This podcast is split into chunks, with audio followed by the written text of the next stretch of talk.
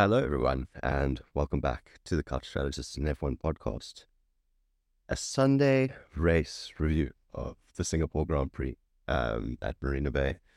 And what a race we've just had. Um, we've caught our breath, taken a moment to sit down and relax, prepare ourselves for this, because the ending of that Grand Prix was insane. The weekend started off amazingly as well with the Saturday quali. Um, but yeah, the last couple of laps of today's race were just absolute chaos and just so entertaining. And we will get into it in more detail, but this is why we love Formula One in an ideal world without a dominant Red Bull car and Max Verstappen winning every week. Um, so yeah, what a weekend. Uh, could have probably been a relatively boring non-event Grand Prix if it weren't for the last five or six laps or so after the second safety car. Um, but for the rest of the weekend, we had pretty much everything you could ask for to, towards the end of that with Saturday's action and Sunday's action. We had Lewis Hamilton back on the podium. We had Lando Norris and Carlos Sainz, the old teammates, on the podium as well, first and second. A Ferrari win a Red Bull no show, no event, no Red Bull win, no Max Verstappen win. We had Fernando Alonso get to 100,000 kilometers of F1 racing, um, which is just absolutely incredible. As we mentioned in kind of the preview episode, that's two and a half times around the Earth's equator. Um, and he got that, having eventually did not finish the race, but he did get through the 26 laps. So we've managed to calm down and relax after that crazy ending. But I guess in review of the overall the full weekend, we had quite an eventful qualifying on Saturday. Um, started off in Q1 with quite a big crash, we may say so, of again, we were speaking about Lance Stroll earlier week, just how he's been struggling and needed to perform, and unfortunately he didn't.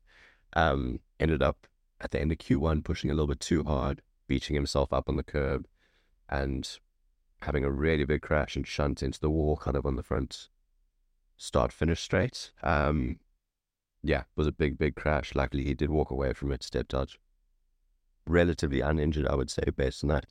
However, we did see then that uh, Aston Martin took the decision to let him rest till next weekend, and also I don't think just had kind of the time to repair that car in time for Sunday's race. So Alonso was the only Aston Martin driver on the grid for today's race. Um, and that obviously meant with the red flag coming out towards the end of Q1, um, probably the biggest loser out of that, apart from Lance and Aston Martin, would have been Oscar Piastri, who had to kind of pull out of his lap at the end and ended up not making it out of Q1, which was quite disappointing. Um, into Q2, probably the highlight of the season so far um, and of the weekend was both Red Bulls not making it into Q3, which I absolutely adored. And again, led very well into my prediction this weekend of a Red Bull not winning a Grand Prix. Um, so yeah, Perez just didn't look great. He had a bit of a spin. Uh, I think he ended up P13. Um, and yeah, both of them, both Max and Checo, struggling with the car so much, just couldn't get the lap time in. And we had a one Liam Lawson come in across the line to knock Max Verstappen out from 10th to 11th, which was just absolutely brilliant for it being sister Red Bull team and Liam Lawson, the new driver. Um, and there was a great comment in socials afterwards of Liam Lawson saying the only driver in the paddock at the moment to overtake, or up until today, to overtake Max Verstappen on track and knock him out of qualifying. Um, so that was that was really really great for Liam Lawson and Liam Lawson's first appearance in Q3, which was absolutely amazing for him. And we'll get into Liam Lawson at the end of the podcast and in the main race review as well. And then Q3 we had a bit of a straight shootout between the Ferraris, the Mercedes, and the McLaren of Lando Norris, and super super close. But we ended up with Carlos Sainz on pole, George Russell on second, Charles Leclerc third, and then Lando Norris and Hamilton.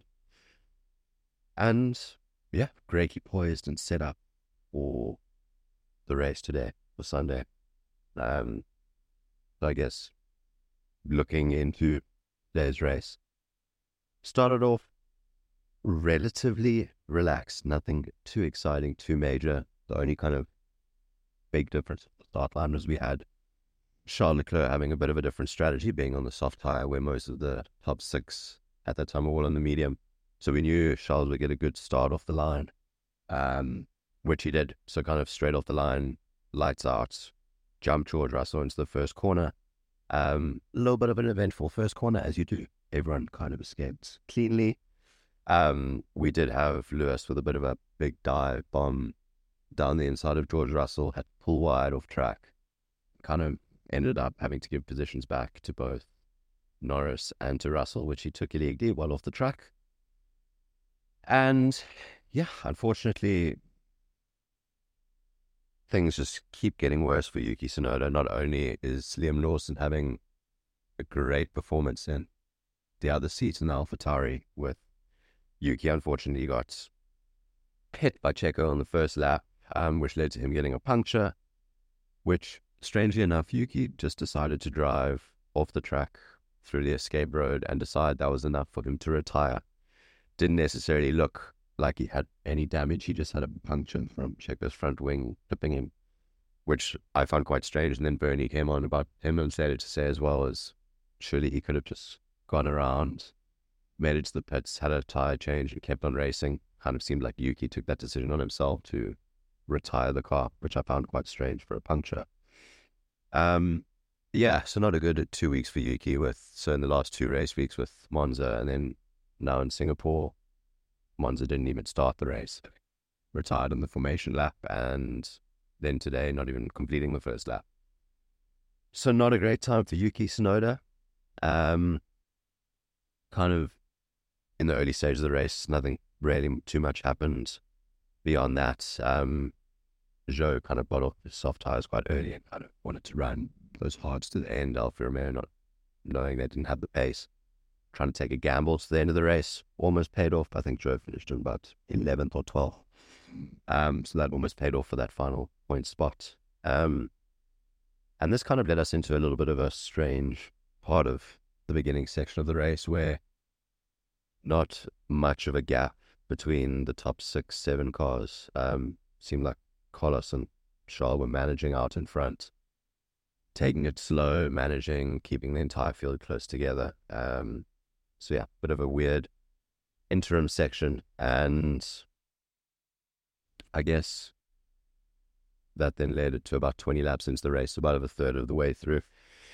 Um, as I kind of made a comment to myself while watching, I made a comment that oh, the Haas are doing great. Yeah, qualified really well in Q3, got both drivers into a good position. They were sitting in ninth and ninth and tenth come twentieth lap, and kind of as I made and said that comment, um, in classic Logan Sargeant style, as of late, um, he drove it into the wall, although he didn't even take the corner.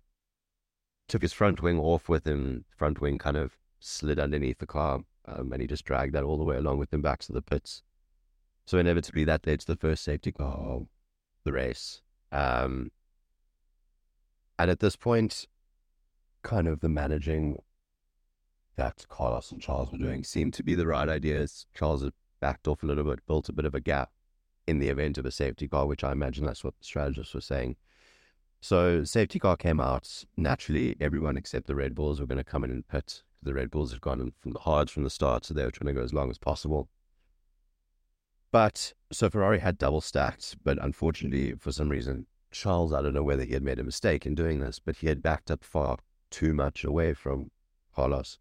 I think going when the safety came out, he was about five seconds clear, um, which would be enough for a double stack. But just as Carlos had come into the pits, we then saw on the timing screens that Charles was about 11 seconds behind which unfortunately led to him backing the field up too much and coming out of the box having to be held for the cars behind them. So he ended up losing places from second to both Russell and Norris, which dropped him back a little bit further. Um, and as I mentioned, probably the biggest losers out of that pit stop were the Haas. As I mentioned, they were doing so well. So Kevin Magnussen lost a place. And then obviously with them being so close together, Nico Hulkenberg got held up and I think dropped 15th or 16th Um, and from there, I guess, up until I would say the last 12 laps, again, we had this kind of consolidation phase in the race where between the top four, where we had Sainz, Russell, Norris, and Lewis, between the four of them, they were all split between four seconds. Um, and then at this point, the Red Bulls had kind of dropped back a little bit. We were holding the field up. So I think from Checo in seventh down to 14th position, there was about seven seconds as well. Um, so yeah, the Red Bulls kind of pits at that point, which great point in the race to mention here, as when at that point Liam Lawson got moved up in, in his first time in the points, which was really, really great. And we just kind of went through this management phase where didn't really seem like too much was going to happen. It was going to seem as though the Ferrari were just going to kind of coast to a victory. George was on the radio saying he could have a go at the win. Carlos was too slow. I think at some point they were saying they had about one or two seconds in terms of lap pace that they could gain each lap just through this managing point. And in true Singapore style, we had another safety car. Um, Esteban Ocon had a bit of an engine issue, pulled off into end of turn one, turn two, so kind of right at the pit exit. And at this point, my biggest frustration is always FIA take far too long to call a safety car. Um, Esteban was sitting on the pit exit. We knew that the cars were going to be in the way, and we could see on kind of the telemetry on the guy that the lead pack were coming around. They missed the pit lane as they go past the pit lane entry. The virtual safety car comes out, which was a little bit frustrating. Um, at this point, I kind of thought, you have to put, you have to take this gamble, get a fresher tire on, see it out to the end of the race. Um, but I'm not going to lie, at this point, I thought Ferrari had kind of thrown it away again with strategy, at least not gambling to bring Leclerc into the pits, at least to bring on another set of hards. Again, I don't know if the Ferraris had a spare set at this point. They definitely didn't have a medium set. But at this point, Mercedes took the gamble under the virtual safety car, pitting both Lewis and George. So George from second, Lewis from fourth. And put on a fresh pair of mediums, which they had planned for. They had saved this in qualifying yesterday or in practice, yes, over the weekend for this exact inevitability.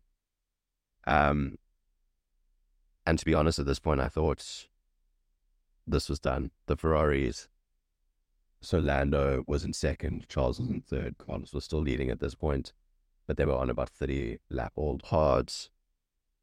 The Mercedes had come out about 15, 13 seconds behind them on fresh mediums and were catching at about a second and a half to two seconds a lap on these cars. And I thought this was it. It was done.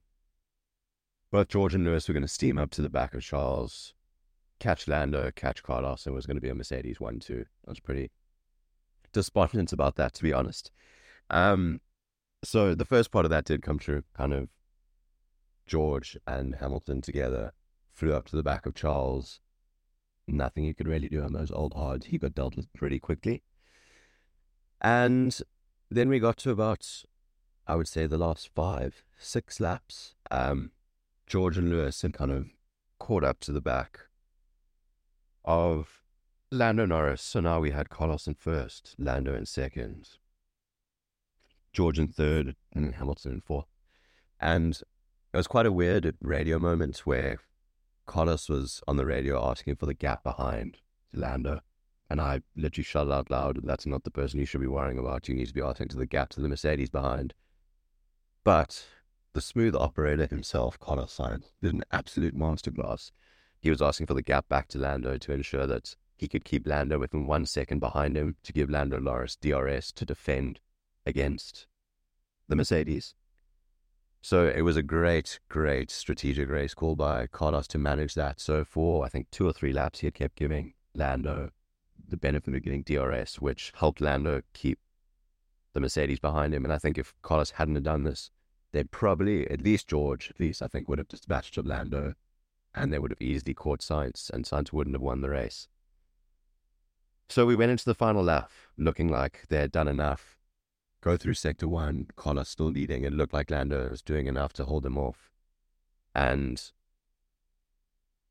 the chaos and the madness that happened we saw a Mercedes fly off in the back of the shot, completely off the track in sparks.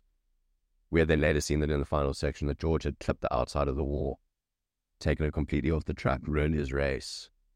Hamilton goes up into P3, and at that point, I just knew that Carlos Sainz had won the Singapore Grand Prix, which was just absolutely incredible. Um, so coming across the line, we had Carlos Sainz in first, Lando in second, and Hamilton in P3, which was just absolutely amazing. Um, and almost had Max Verstappen catch Charles up to get it to fifth. Um, but yeah, it was just showed how bad Leclerc's kind of highs were at the end of the race. And we'll get into this again in the roundup at the end of the episode. But we had Liam Lawson come through in P9, so to get his first ever points in Formula One, it is arguably third race, but maybe second, with not even the first one counting as a full Grand Prix weekend. That is incredible, and that just puts so much more pressure on Yuki Tsunoda now. Um, I'm just super happy for Liam Lawson finally getting his chance, making the most of it. And at the weekend where he brought his dad to the weekend, that's something that they as a father and son wanted to do for their entire lives, I think was amazing. So well done to Liam Lawson. We'll massively celebrate tonight, I'm sure. Um, so yeah, I guess that was the chaos that was the last couple of laps of the Singapore Grand Prix.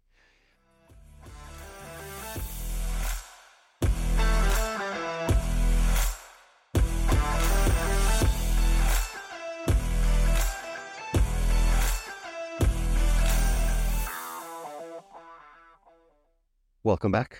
You join us for the last stint of the podcast. We've just been through the events, the happenings of Singapore Grand Prix Sunday race, and thought it'd be a good time to kind of just review the predictions of the weekend. And I think this has been my personal best predictions weekend so far in terms of success and conversion rate. So if we look back to the Friday episode, um, my pole prediction predict prediction um, was Carlos Sainz. Um, big check next to that. We got that correct. Um, the podium picked Lewis Hamilton to finish third. Also got that correct, as Lewis did finish third. But lucky circumstances, obviously, with George crashing out at the end. But still, I'll take that as a win. And didn't get second correct. I did predict that Max would come through. I didn't expect the Red Bull to be as bad as they were. I did predict that he would come through with some safety cars and make his way through. He did make it up to sixth, but not to second. But well done to Lando Norris, finishing second. So in terms of the pole prediction, first, second, and third, three out of four is not a bad conversion rate. I'm very, very happy with that. I do, however, the biggest win of the weekend for me is the wildcard prediction. Um, prediction was that both Max Verstappen wouldn't win the race and Red Bull would be handed their first non-win of the year, which obviously, for me as a Ferrari fan and just a Formula One fan in general, I think is what everyone wanted. Um, a Red Bull clean sweep would not have been something I wanted. So to have someone else win a Grand Prix is incredible. The fact that it's a Ferrari and it's Carlos Sainz is even better. So that's just the cherry on top of the cake for that. So that wildcard event predicted correctly. Um, and it is just great to see that what can happen when we don't have just one dominant car one dominant driver in Max Verstappen pulling ahead. We've seen what great racing it can create. Um, I do expect this to be a little bit of a one-off for Red Bull at Singapore. I expect them to come back at Japan, and for Max to be fully back in the mix next weekend. Um, but throwing another car in the mix to these top six, seven drivers hopefully should be even better next week in Japan. So I guess in Roundup, we're going to look at my driver of the day, my moment of the day, and then the snack review of the day, which I can say top. So, driver of the day, um, I'm going to hand out to Liam Lawson. Um, obviously, had a great race, got into Q3, a great weekend, and came home in P9 to get two points, first ever points for him. As I mentioned, with his father at the race, having brought him over from New Zealand what a great weekend. Um, and he's doing nothing but the best in terms of putting his hand up for a seat in the coming season for that open AlphaTauri seat. Um, and then my moment of the day is not just Carlos Sainz and Ferrari winning the Singapore Grand Prix, but the Carlando moment of Carlos and Lando, not even in the same team, but teaming up at the end to DRS of each other. And we've seen on F1 social pages all over, just the Carlando memes are just all over of them hugging and celebrating P1, P2. I'm sure back in the day when they were teammates at McLaren together, this is what they spoke about, about being P1 and 2 next to each other on the podium.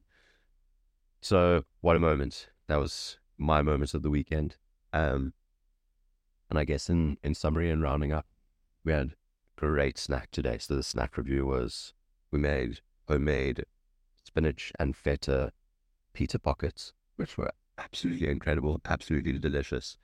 Um, also topped off with a homemade basil pesto, so from our own grown basil at home. Um, can one thousand percent recommend these. They were so so good and did an amazing job at cooking those. Um, so yeah, those will be up on our socials. And speaking of socials, um, please do follow us on Instagram and on Twitter, uh, Out Strategist. And yeah, thank you again for joining us. For those of you who do, we had such a fun weekend ending off that race. Could have potentially been the race of the season um, if there wasn't the kind of middle consolidation phase. But in terms of the ending of the race, the result of the race, the non Red Bull winning results of the race.